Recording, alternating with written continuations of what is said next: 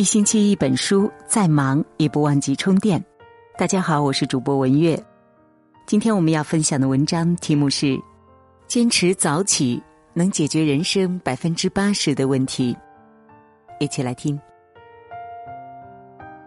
曾国藩曾说：“做人从早起开始。”此言不虚。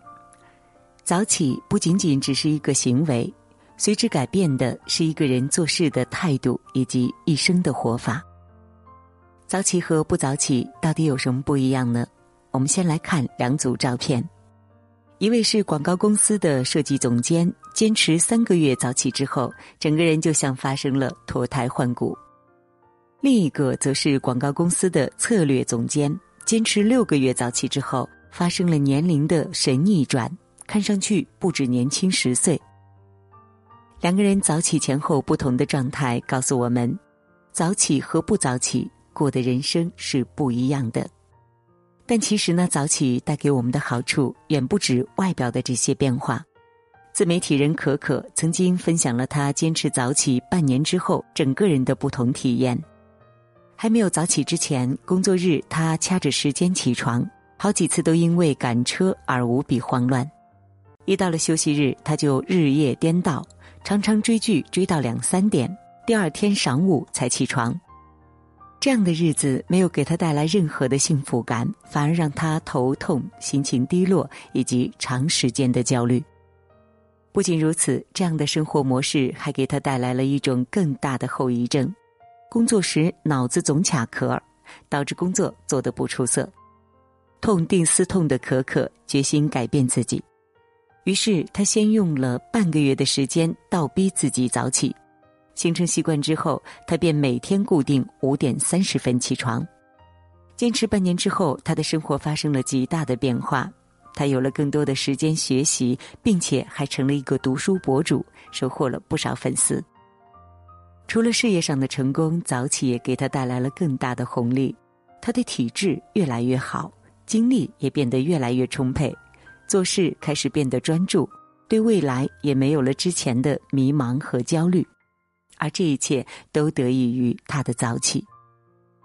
增广贤文有言：“早起三光，迟起三荒。”放到人生的层面上来说，早起的人更能够从容应对人生的各种风险，而迟起的人总是毫无准备，常常被生活的突击杀个措手不及。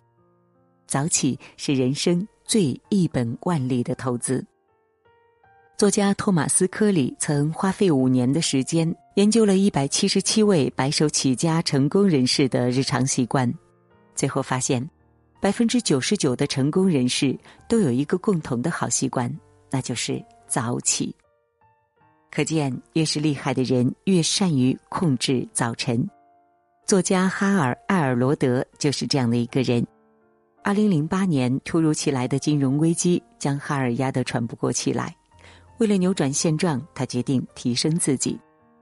最开始，他每天早晨六点便起床学习、看书和冥想。坚持两个月之后，他惊奇的发现，自己的能力得到了提升，收入也远高于金融危机之前。尝到早起甜头的哈尔，开始将早起的时间提到四点。开始写作，开始看书。后来呢，他将自己的早起的收获和经验写进了书籍《早起的奇迹》里。书籍一经出版，便登上了当年亚马逊销售榜第一。哈尔也因此成为了畅销书作家，一举成名。哈尔的成名轻松的让人羡慕，殊不知这世上从来没有一蹴而就的成功，有的只是蓄谋已久的坚持。坚持早起就是他看起来毫不费力的成功法宝。富兰克林说：“我未曾见过一个早起的人抱怨命运不好。为什么这么说呢？因为我们生活中的绝大多数难题，百分之八十可以用早起来解决，剩下的百分之二十也可以用早起来缓解。”首先，早起能够让人拥有更多的自己的时间去处理自己的生活以及提升自己，可以发展自己的爱好，还有跑步、健身。当一个人越变越好，他对未来的掌控力就会越来越强，对未来未知的担忧自然会越来越少。其次，早晨是我们精力最充沛的时间，这个时候我们的自控力和意志力都达到了最大值，在这个时候制定计划会更理性可行，进行学习会更专注高效，做任何事情都更容易成功，更有获得感。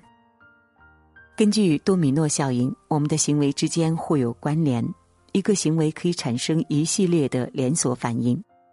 我们在早晨获得的幸福感以及掌控感，自然也会渗透到我们生活中的方方面面，从而影响我们的人生。越爱早起的人，越能找到人生的掌控感，越容易获得满足和心安。南怀瑾先生曾说。一个人如果连早起都做不到，你还指望他这一天能做什么呢？是的呀，一日之计在于晨。一个人的早晨，往往就是一生的缩影。你怎么过早晨，就怎么过一天；你怎么过一天，就怎么过一生。想抓住人生，不妨先学会抓住每一个早晨。坚持早睡，生物钟养成法。俗话说。晚上放纵，白天萎靡。一个人若是长期晚睡，精神状态不好，即使早起也毫无效果。早起的前提呢，其实是早睡。只有在晚上睡好了、睡足了，才能整理好自己，去迎接新的一天，拥有健康的早晨。再者，坚持早睡二十一天，能够形成生物钟，对于早起也不会感到痛苦和厌倦。五秒钟法则将拖延扼杀在摇篮里。早起的阻碍除了晚睡，还有赖床。很多时候，贪图多睡的几分钟，换来的是手忙脚乱的清晨，附带焦虑的一天。赖床的本质是拖延，因此我们可以将闹钟放在手够不到的地方，并且从闹钟响开始就默数五秒。时间到之后，就立刻起床，关掉闹钟。默默的五秒可以帮助我们快速唤醒大脑。闹钟的地方也可以让我们能够与舒适对抗，无痛早起。设定待办清单，用目标驱动早起。听过这样的一句话：每天叫醒我的不是闹钟，不是梦想，而是 deadline。其实呢，deadline 之所以能够驱动人早起，是因为其赋予我们当下必须完成的紧迫感。如果你想早起，自己又没有强大的内驱力，那这时候就可以借助外界的压力来驱动自己。最好的方法呢，就是给自己定一个可实现且有时间限制的待办清单，比如说背二十个单词、跳十五分钟的绳、读二十页的书。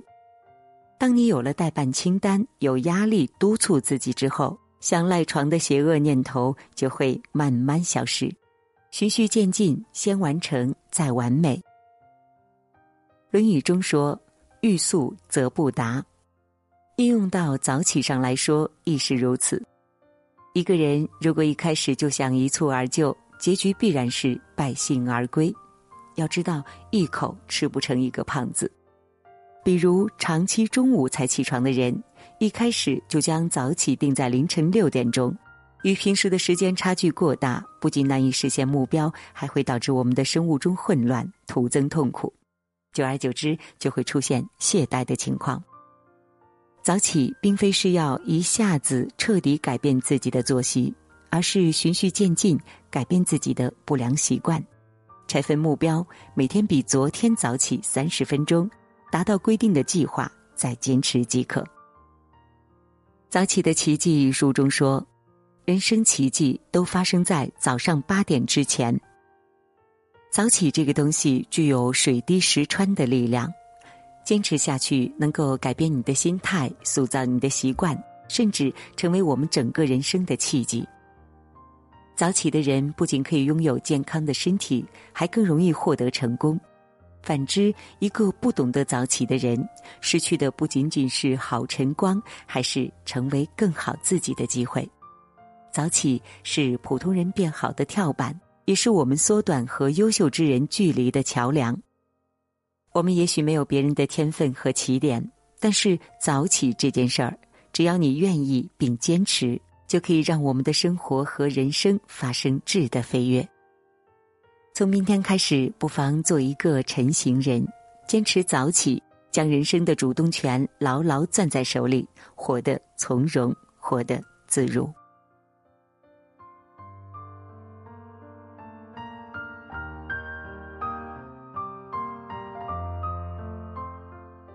好了，今天的分享就到这里了，感谢您的收听，我是文月。如果您喜欢今天的文章，记得分享到朋友圈，或者是在文章底部留言互动哦。